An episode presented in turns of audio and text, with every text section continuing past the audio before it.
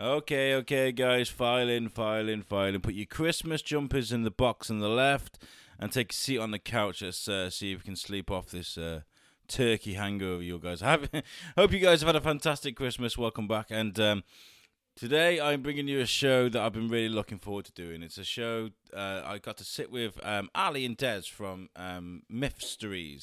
Now, Mythstories, they are storytellers. They tell, they tell age-old stories without words or without text. They tell them as the land lies, and they they kind of adapt them for their audience. All these stories, and they are fantastic people. And it, they what they do is they inspire people to create, and that for me is. uh, I mean, if you've been listening to the show for the last couple of weeks, last last few weeks, should I say, um, you'll understand that I, I really do appreciate and admire creators and anybody that inspires people to go on and create to me is a hero. Um, you know, think of people like you know uh, Shakespeare, going back that far, or uh, Dickens, Tolkien, uh, J.K. Rowling, even. Uh, you know, th- these people. There, there was a moment in their life when there was a spark, that inspiration, that that thing that happened to them that made them decide to go and write or create or paint. You know, and that's what Ali and Des do. You know, they they they they help the youth. They take the imagination of the youth and they nurture it, and that's really important. And they're fantastic people, really friendly. I really enjoy one of the best interviews I've ever had. Um, thank you very much for the to the um, the Shrewsbury Coffee House um, across from the train station. There, they they were brilliant. Um, it was really cool to sit down there and, and interview. I was kind of a bit, bit worried to start off with because we had uh, what looked like a large uh, staff work do Christmas do kind of sat downstairs. It, it kind of filled downstairs of uh, of the of the coffee house, but it was really good actually. Add to like added like an, an atmospheric feel to the, the show, which I really liked. Um, like I said, I hope you guys had a fantastic Christmas. Um, here's look here's to the to the new year, 2019. That's when the Shrewsbury biscuit is really going to take off. I'm going to be putting a lot more effort into our social media, um, our uh, stories that we bring. I'm, I'm going to be bringing people in to go out and help me find information and um, and speak on my behalf when I can't be there because I can't be doing these shows after work on a Wednesday morning all the time. We need to try and try and find new ways to do it. But yeah, here's to 2019. I uh, hope you have a great new year and enjoy the show. Thanks. Hey, have you ever wondered what makes Shrewsbury such a great town? I think about it all the time. That's why I decided to create the Shrewsbury Biscuit Podcast, a place where we can sit and talk to people from all walks of life, listen to stories about what makes this town such a great place to live. We're going to be talking to authors and historians, artists and musicians, entrepreneurs, and people that have got great stories to tell about this town. Welcome to the Shrewsbury Biscuit Podcast.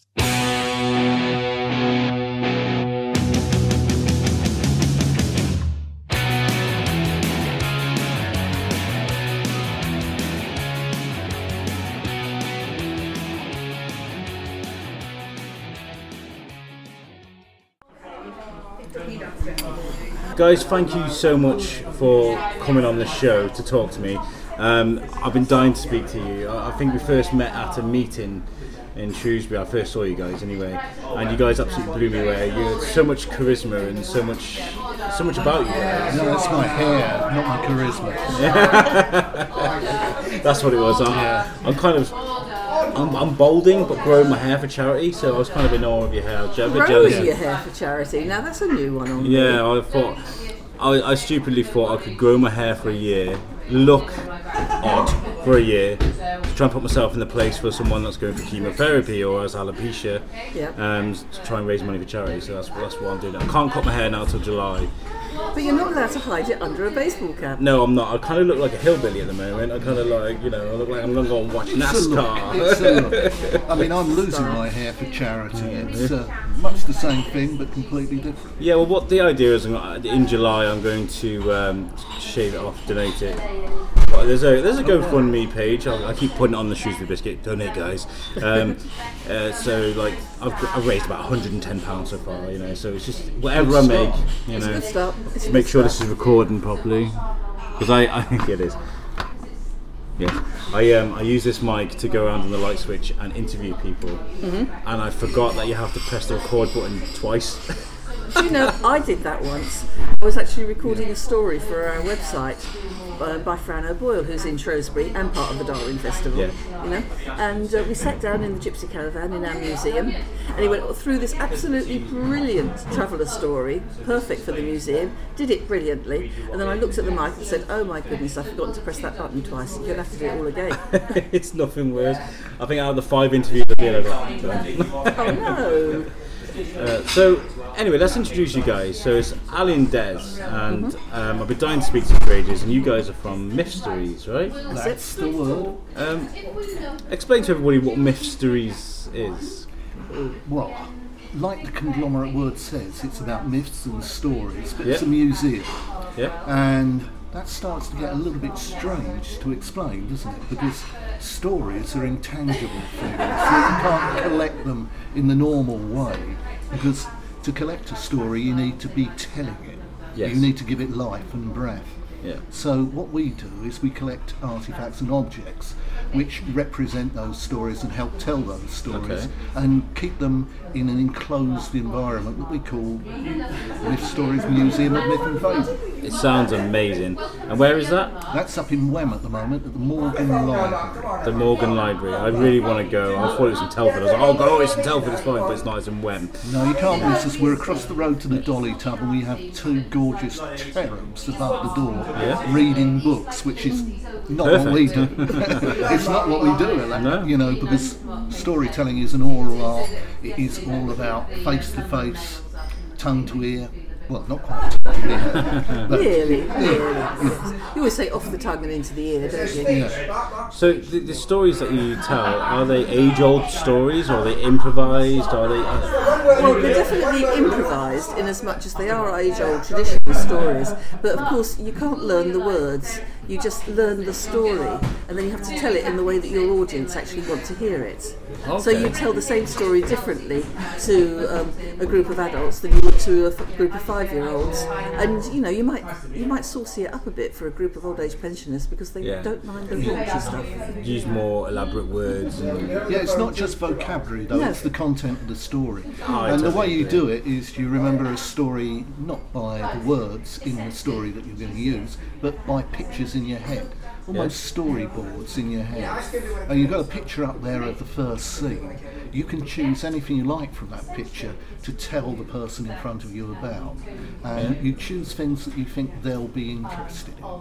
And the joy of telling the story rather than reading it is you can see the audience. So if their eyes start to glaze over a bit when you're talking about that facet of the story, well, you move to another one and you wait for them to be interested and engaged in what you're telling, and then you build on that. oh, fantastic. The idea, of course, is to not recreate the scenes in your head in their head, but to put the scenes of the story into their heads. And so you use all sorts of things. You know, you might reference the smells of the outdoor air. You might mention the taste of things or the feel of things. Okay. But you sort of use all the senses and you try and awaken that interest in them so that they get a complete picture.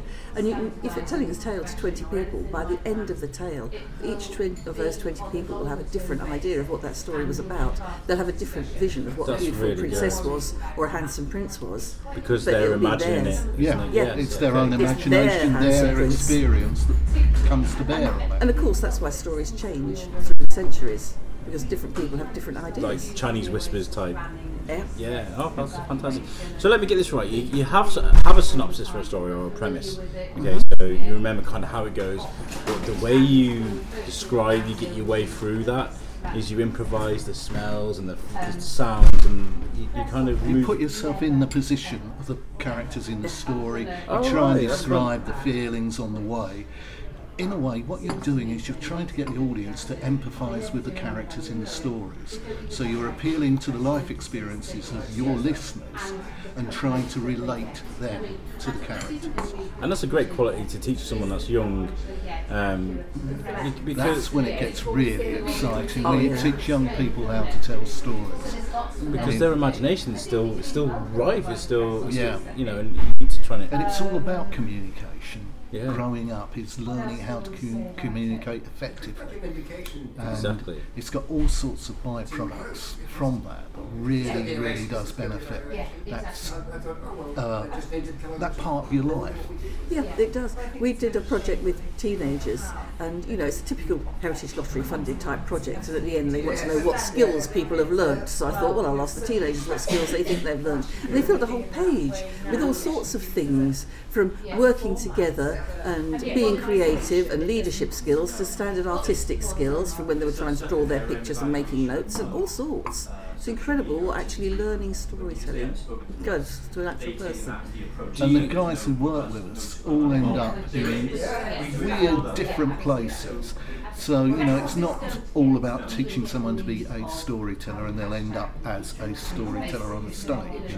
Some of them end up in zoology at the moment, don't they? We've got Yeah, that seems to be a very two famous. young zoologists, one ah, to bring us around to Darwin, one evolutionary zoologist. So, you know, That's really good. It's on And track. we've got some in politics and some in the law, as you might imagine, with people who know how to do their words. Yeah. And someone's how to tell their lies creatively. Absolutely, yeah. And someone's learning sign language, which is an interesting thing as well, because that's all about interpretation and Yeah, that's, that's a really good point. Yeah, sign language. so- Yeah, it's fantastic. I think. I think. Do you do you believe that maybe nurturing uh, an imagination and keeping it alive um, throughout a young child for as long as possible? Do you reckon it has benefits? Because I, I find that I've got a crazy imagination. Right? I, I think about things. Well, that's why I'm doing. I do things like this. But it's also taught me a bit of confidence and. I I improvise all the time with the podcast, so I work with two different podcasts, and none of this is scripted.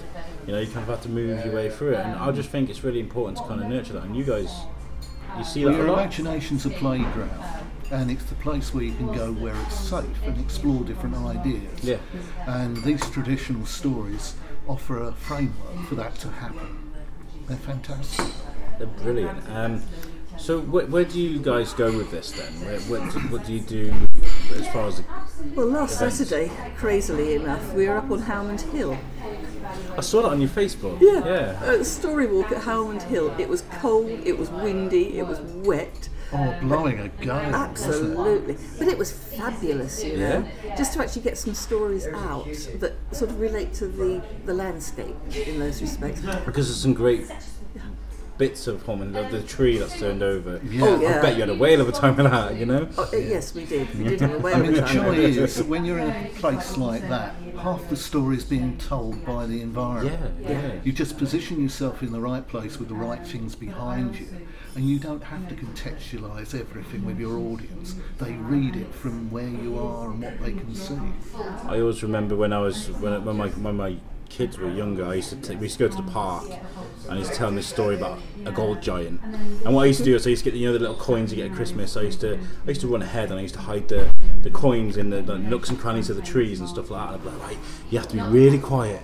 And tiptoe, to find all the coins. Otherwise, the, the, the gold giant will come and get you. And they get the last coin. I'm like, he's coming! And we, we literally run all the way through the park because they were scared of the. gr- You know, I, I love things like that. Yeah, Kids love it it. happen in the outdoors. It is great. well. I remember years and years back we were working with a group of a a community group that wanted to learn how to tell stories. Do you remember? Yeah. This was up in North Wales, and um, they had a little bit of a railway line running through them.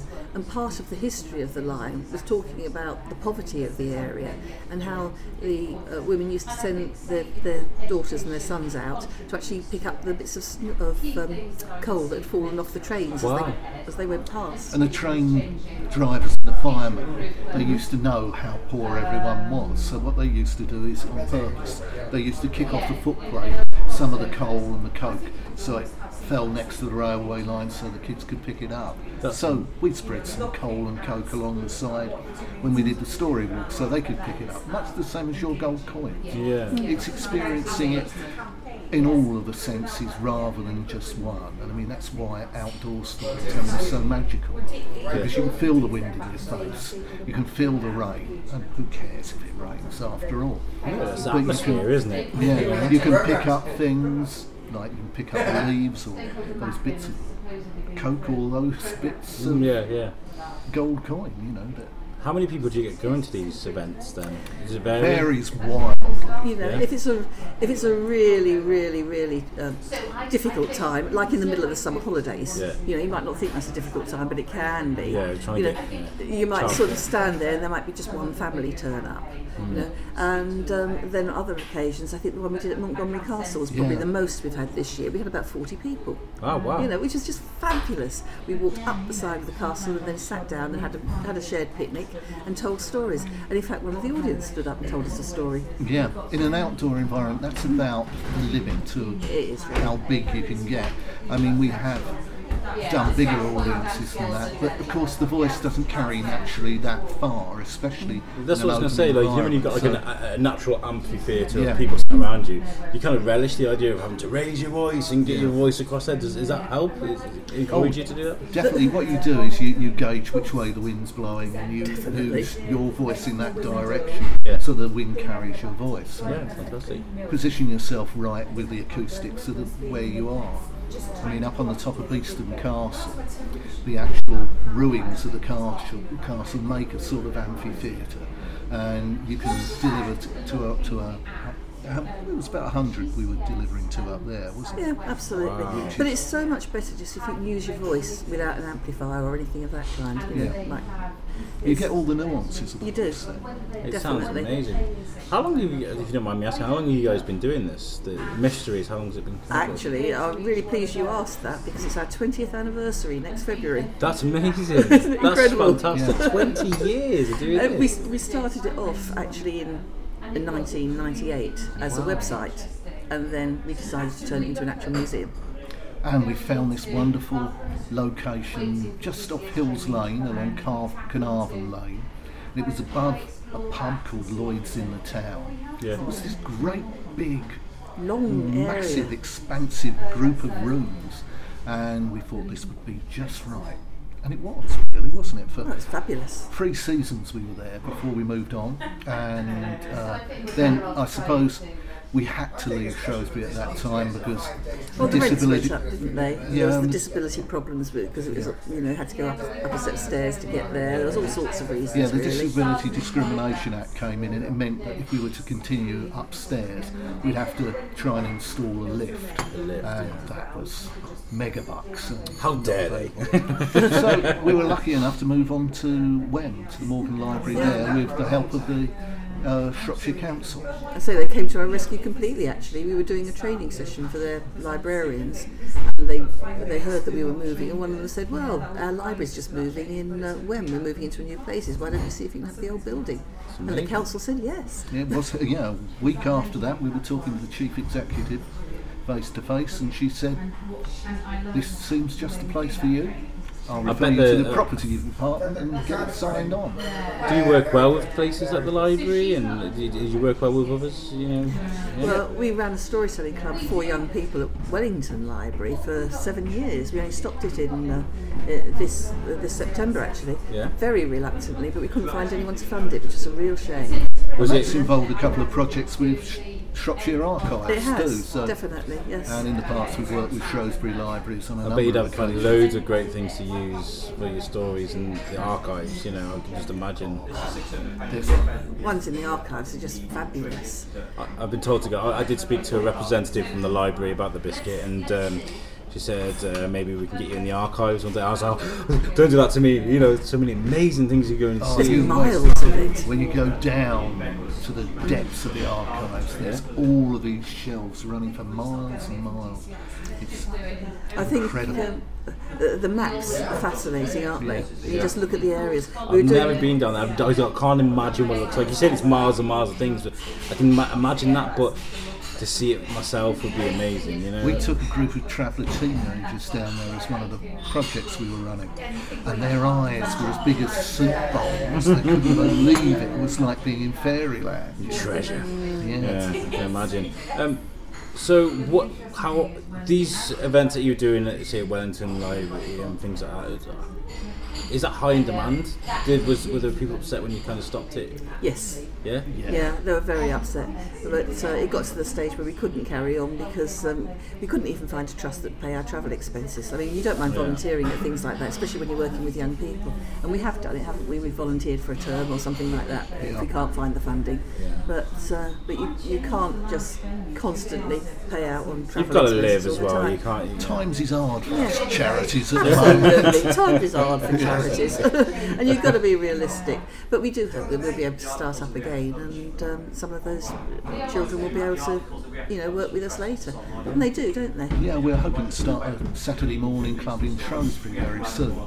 Can't announce anything on that yet, but uh, that'll be for teenagers and on Saturday mornings Well- learning how to tell stories. I would love to attend a storytelling one time. Maybe bring the Tascam and you know get, capture it. You know, you know, see what you, show people what you actually do. Because we can talk about it as much as we like on here, but to get it, to get it, actually get it and show people. I've listened to you, the website's amazing by the way. Go to mythstories.com because there are some audio stories told on there. Oh yes, there? Yeah, including some told by uh, young people with videos of them. I don't know if you managed to find those. ones. Um, I did see that um, there was a young lad, there's Jacob. Is Jacob uh, There's- one? oh, J- Jake has become Jake. a storyteller. Jacob has become one of our trustees. Oh, fantastic! you know, which is just Both fine young storytellers. Yeah.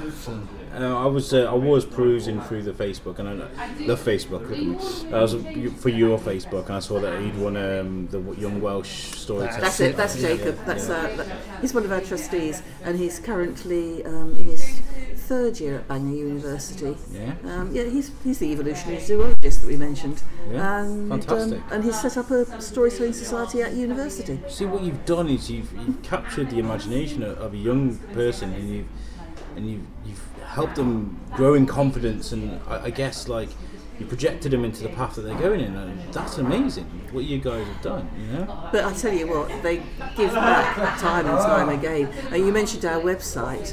One of our former young storytellers uh, met us about this time last year, didn't she? And she said, Your website is complete and utter rubbish.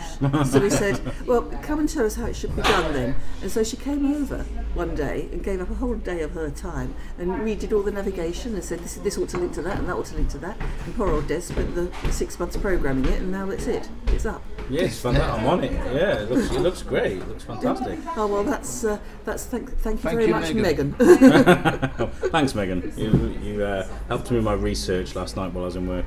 Um, so, w- kids of today, like we've got we've got social media. Um, there's a lot of a lot of kids that are, are um, making YouTube videos and vlogging and things like this. Um, that's good, right? oh yes, Very good. Yeah. definitely. Anything that can get their ideas out there, help them express themselves, help them learn to communicate effectively. Yeah. That's a good thing. Well, People say a lot of negative things about social media and how it rots the brain and all that stuff, but I don't think so. I mean, you've got all these kids that are writing statuses on Facebook, things like that. They're writing, they're reading, you know, Yeah. even, even though social media can be. No, I think it's Wow. a great thing. I'd like to see them do more with their mouths and less with their thumbs. Yes, but, uh, yes, You know, Yeah. that's, I think- that's just the isolation of being somewhere where the audience isn't there with you. Yeah. And that, that can be isolating sometimes. It is important to actually learn how to communicate with people It's a because great point, a communicating great through point. social media is, is a different skill. Yeah. Both skills are going to be important to these young kids when they grow up. Yeah, because you know, as great as I am at doing this, po- I love doing podcasting. Um, sometimes with people, I can I can have a day where I'm feeling a bit, you know, a bit down and well, you know, not not we all do hundred percent, you know. yeah. So like, I can get anxious in front of people.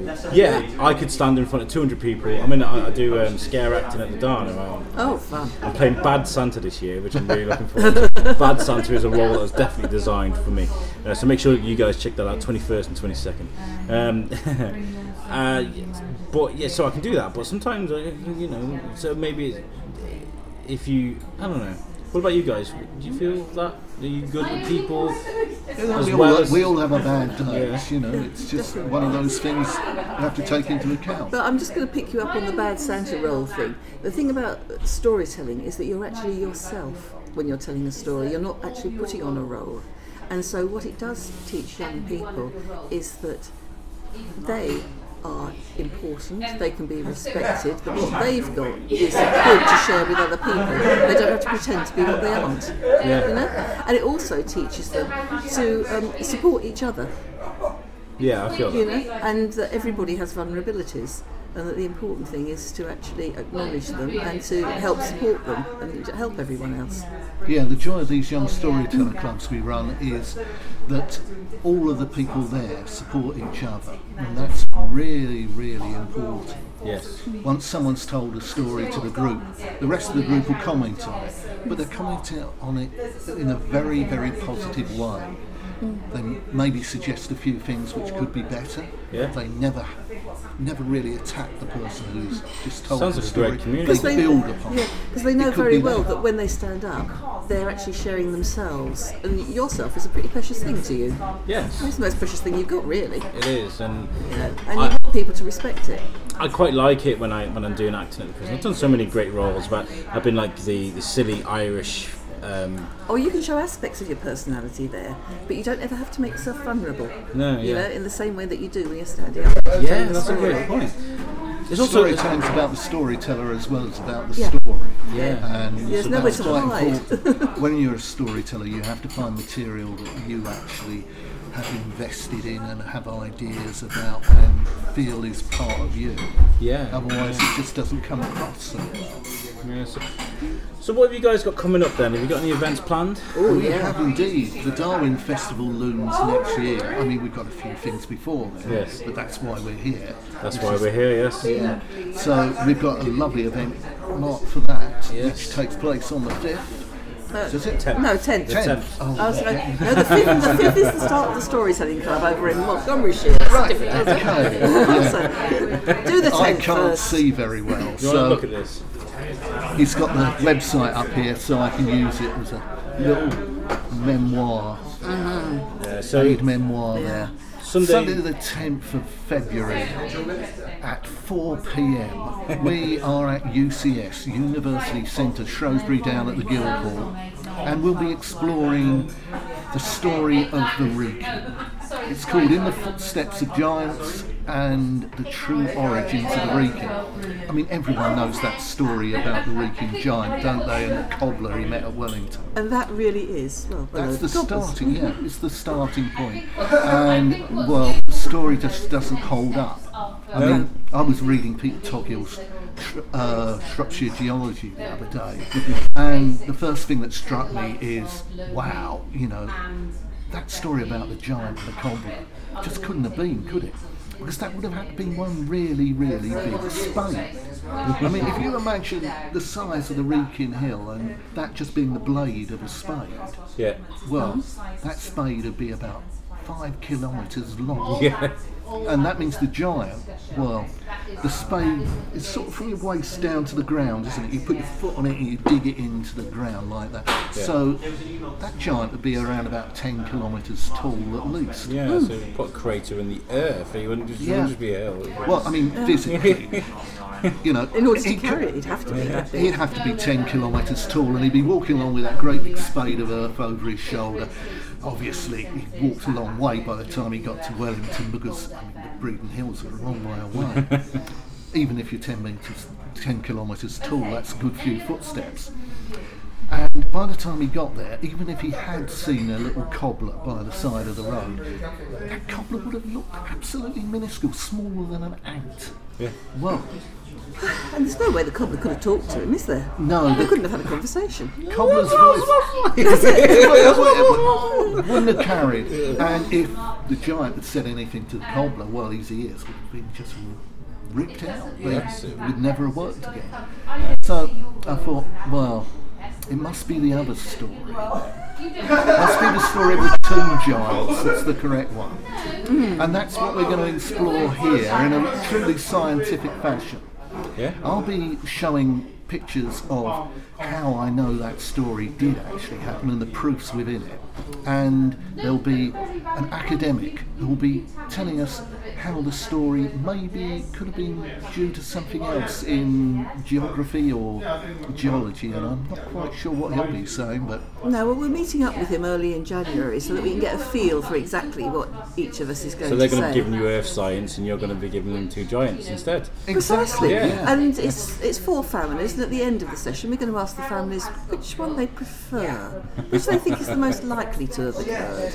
You know? I mean, way back in Darwin's time, hmm. he was going out and looking to see how the earth worked and how the things upon it worked, men and women, the animals, etc. And there were other academics who were going out and discovering stories. They were collecting them at the same time as he was collecting zoological specimens. the trouble is, the two things, two collections don't really match up and don't marry when you actually examine them in detail. And we're going to try and come to some conclusion about how the two things really do intersect and interlock and make the real truth. The truth of how we tick as human beings, especially how we tick as human beings in Shropshire. This, it, I, I'm smiling from ear to ear because I love things like this.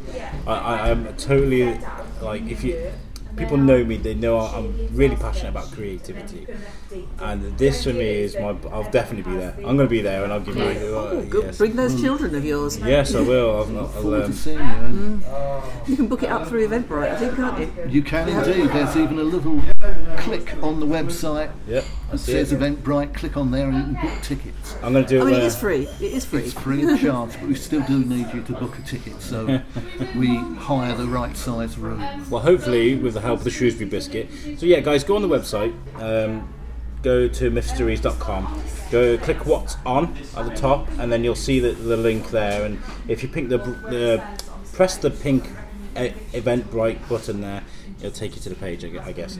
Um, this will fill up quickly because I I think it's, it's really fun. It's really fun. It's going to be fun, definitely. We we've got the, we've got the right academic as well. Who's going? Who's, uh, his first email to us was, "I guess I'm going to be the bad guy here," but he might not necessarily be the bad guy. That's not the way we the play it. You know, well, at least Darwin tried. at least he tried. it's all about respect storytelling. So you know, Yeah. So, well, Darwin had his ideas. exactly, Well, you know, shame he's wrong. exactly. I, I wouldn't say it was wrong, he just interpreted things in a different way. yeah, yeah. And Absolutely. It's it. plurality, isn't it? You've got to ha- have both sides, the yin and the yang. Yeah, you've got to have the imagination and the the practical. You know. And the truth somewhere in between, maybe. And if you can inspire one person from who, say, 100 people that turn up for that, I'm guessing there's going to be a lot of people. That's a win, right? Just one person. Oh, definitely, Absolutely. absolutely. Yeah, 'cause that's what it's One convert is worth more than Well, you've converted me. You I mean, absolutely that's, converted me. that's why people exist, really, isn't it? To inspire other people. Well, most people, well, yes. Yeah, you know, some people just kind of want to get on with life, but I don't. I want people to hear my voice, and I want people to hear your voice too, because what you guys do, I think, is a fantastic thing. You know, uh, taking young minds and, and encouraging them to go on and create and tell stories is, is an amazing thing. It's a great quality to have because I think confidence is key Oh yes. and to have the confidence to stand up in front of say five people, ten people, forty people, you know, I think is really it's a great Well, quality. I'll, I'll tell you a little bit of anecdotal evidence on that, just to support your theory. Um, well, as I say, we were running this storytelling club over in Wem. It's one of the first ones we ran, actually, and one of the members for it went for a Saturday job at uh, one of the one of the B&Q. Shrewsbury. All right, then B and Q. Let's advertise at B and Q. I am listening. And part of his uh, his interview, there was five of the people who wanted the job sitting around there. They gave them each a strange object from the B and Q backpack and stores, you know, and they said, "Sell this to a woman and a, and a child." And none of them knew what the stories were or what the objects were, should I say? And he was the only one, he said, who actually stood up and was able to hook over uh, story as to what this object might be and why this woman and child needed it. And he got the job. Fantastic. storytelling wins you employment. Absolutely. Yeah. Can we plug one other thing too? Oh. Absolutely, yes. please plug away. Yeah. You know, Back to February again and back to UCS again. the Uh, February the 16th and 20th anniversary. Not quite a week later, our 20th anniversary celebrations and also a memorial to the great Shropshire storyteller Richard Walker who died on the day we opened Alas. Uh, so we're doing a pirate stuff. Richard wrote, wrote a fantastic book, my first book of pirates for Barefoot Books. So we thought, how better to celebrate our anniversary than doffing our cap to him, that book, and 20 years. Yeah. So we're doing a pirate day. Starts in the morning with a chance to make a big pirate boat for the backdrop of the gig in the afternoon. And make yourself an eye patch, a hat, maybe a Jolly Roger flag, or all sorts of other things that pirates need. It sounds as if it's for children, but actually it's for families. No, you I'm- are I'm allowed sold. to come along and I'm make sold. yourself an eye patch as well if you want. Yeah, in fact, it's got to be families. It's gotta They've be families, families yep. working together. And then they go off for lunch and they meet again out on Frankwell Quay. And when they're lurking on Frankwell Quay, waiting there, suddenly two pirates appear. Andy Harrop Smith and Jake Evans, who's one of our former young storytellers, who's now making himself a really good career as a professional teller. And they appear in pirate guise and press gang the audience and take them away, aha, to the pirate ship and tell them stories for the afternoon. Can't Okay. be can it? Both sessions are free. I want. I'm, I'm gonna both these things. Well, I'm gonna be the one at the temp anyway. It's kind of. Great. Uh, this is what I'm, I'm here to do. Um, most of the, in fact, I've booked two weeks off for the Darwin Festival, so I'll be there at pretty much everything I can get to. Um, but I'll definitely be there, and I definitely want to come to that on the 16th. It's great. And you guys should come too. Um, what was going to say? I always have these moments where my mind just goes.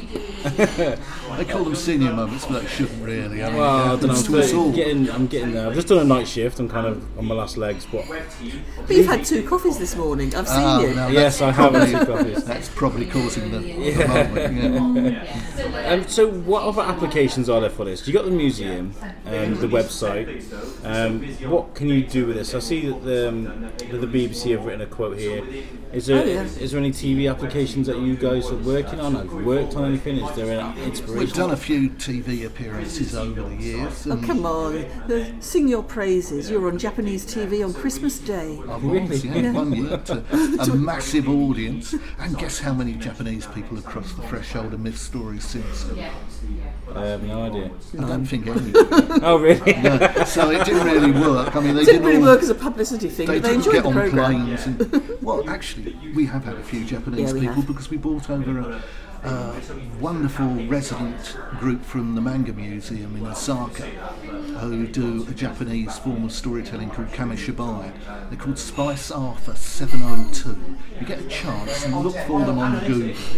There's a It's. YouTube video somewhere of them doing Star Wars. Wow. And the Kamishibai technique's this sort of picture storytelling, where you have pictures and you tell the story while the pictures are being displayed.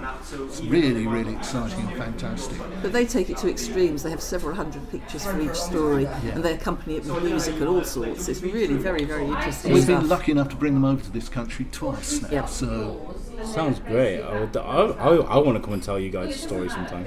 Oh, please do. I would love to do that. Um, But speaking about the Japanese, uh, they have. The, have you seen those guys? The great visual, they kind of turn their bodies into like pool tables and things like this. They, they turn their heads into like pool balls and, and things like that. They, they create like these great scenes where one guy's head will be the white cue ball and he'll run and hit the other balls and they'll they'll bounce around. They're, they're amazing visual. That is incredible. It's really good. They turn themselves into all sorts of like um, slot machines and things like that. That's really really cool. Real contortionist type stuff. that's what you call working together. Yeah. Cooperation. What about you guys? What's your inspiration? What, what made you want to do this originally? I've always loved stories, and when I was in what would these days be called Year Seven, Yes. I had a maths teacher who came from. I don't know where part of the world he came from actually. I honestly don't. Well, he's part Greek. He- He was part Greek, but uh, it wasn't Greece he was telling us about. He used to tell us how he was brought up in a village in the middle of the jungle. Whether it was true or not, I have no idea, but I totally believed it when I was in year seven. And if we all did our maths work and there was a few minutes left at the end of the lesson, he'd tell us about when he was walking through the jungle and met a lion or something like that. Oh, wow. You know, and it was incredible. And it was a real incentive for getting your maths work done on time. But it was just so interesting hearing him and hearing about something that was totally outside my experience as an 11 year old at that time. And that uh, stayed with me for life. You had an even earlier experience, didn't you? Yeah, I would have been about seven, and I had a teacher at primary school called Mrs. McSharry, and Mrs. McSharry was an Anglo-Indian, but she was a Hindu, and she knew some absolutely fantastic stories, which totally captivated me. It wouldn't have been right to tell them in the school at that time, so I had to stay behind and clean the brushes and wash the glue sticks and things like that. Yeah. And when I did, she'd tell me the stories, and they've stayed with me ever since. And when it, when I became a fine artist, I had to paint something, so I immediately went back to those stories and started to illustrate those. And that was the first set of paintings I worked on as a fine artist. And when we moved up to Shropshire, we started to look at actual Shropshire folklore and to find out what stories were native to this part of the world because we'd moved up from, well, the Herts Essex border, hadn't we? Yeah. You know, so we really knew very little about this part of the world. Uh, And so we looked at their folklore, and it is such a rich Yeah, that's what I was scene of say, folklore. yeah. It's incredible, Yeah. you know. And we were absolutely blown over by what we found. It's beautiful. We're a great place, aren't we? Because we're right by the border of Wales. I There's going to be lots know. of. Uh, well, Being on a border is said- very important. Yeah, Yeah. because you've only got, you've got the real life conflicts, the wars and things Yeah, like yeah. that that happened, but you've also got the stories that were set up to actually protect the borders. yeah. You know, after all, it's, you can put an, uh, a whole army somewhere, but it's a darn sight easier to actually have a story about a devil and make sure that people don't go there because of that. Yeah. Have you got favourites that you like to tell? What's, uh, you know, about the Welsh border? Have you got anything like that? What kind We've got all sorts of favourites. There are so many stories in Shropshire, it's quite amazing. You know, if we go back to science and we draw a line around Shropshire, the size of that place has more stories than anywhere else that size anywhere else in the world. Wow. It is so stories. More ghost stories here than there are anywhere else in the world. More myths, more legends, more folk tales. It's saturated. Fantastic. That sounds really good. Um, how long have we been going for? Oh, for a while. Guys, it's been amazing talking to you guys. It really has, and I, I can't wait to see you guys again at the Darwin Festival. Um, I'm really excited by it. We can't wait to be there. Nope. Yeah. Maybe uh, after the festival um, or after your performance, we can have a chat backstage. I want to know how you how, how you guys found it. You know how you enjoyed it. Um, Oh, you can talk to our pirates as well. They'll give you some Oh, good yeah, feedback. absolutely. yeah, that sounds really good. Um, do you want to plug anything else? Is there anything else you want to plug? Any events you want to? Oh, we want to mention our post-Christmas story walk. We have Oh, a yeah? tradition. It's, it'll be the Friday, the fourth of January, I believe. it. Absolutely. And uh, we're meeting up at the National Trust Tea Room in Carding Mill Valley. Oh, if I love that place. It's a fantastic place. Yes. It'll be a short walk up along. It's, sometimes it has to be because of the weather. Absolutely. Sometimes it's a short slide. But uh, either way, we'll be going for a walk. We'll be hearing a few, telling a few stories, hearing a few stories, and then going back for a nice cup of hot chocolate in the tea rooms. So That meeting at twelve o'clock. What date was that again? Sorry. That's Friday, the fourth of January. Friday the At 12th. 12 noon. Absolutely. Guys, make sure you check that out. Um, I've got one more question to ask before we shoot, and um, I ask it every guest. Um, what does Shrewsbury mean to you? It means a hell of a lot to me. Inspiration, really. Yeah. We moved here and had a fantastic time. It, our We life moved really here to bring expanded. up our son, basically. Uh, it wasn't, wasn't working for us down south, too pressurised, and everything was money orientated. We wanted to come to somewhere that still had values, Yeah. and we chose Shrewsbury. Uh, we moved here in 1980 something or other, 1986. When I was born. there you go. Our son was four at the time, and he grew into a fantastic person. And Well, we've got Shrewsbury to thank for that.